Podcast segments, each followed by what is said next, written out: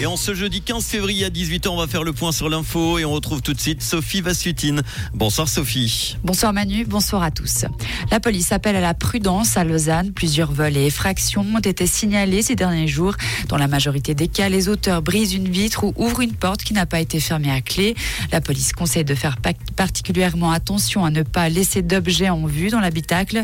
Les personnes qui observent un comportement suspect aux abords des voitures sont priées de contacter la police.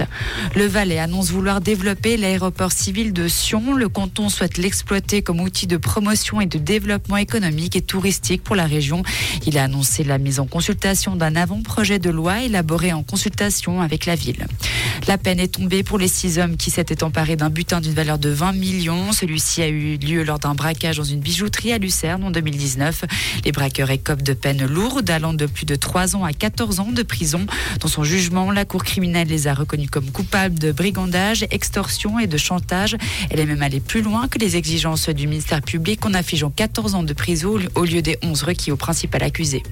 Un bombardement a visé un centre commercial en Russie. Le centre est situé à une quarantaine de kilomètres de la frontière. Selon des données provisoires annoncées par le gouverneur de la région, cinq personnes ont été tuées et 18 autres blessées, dont des enfants.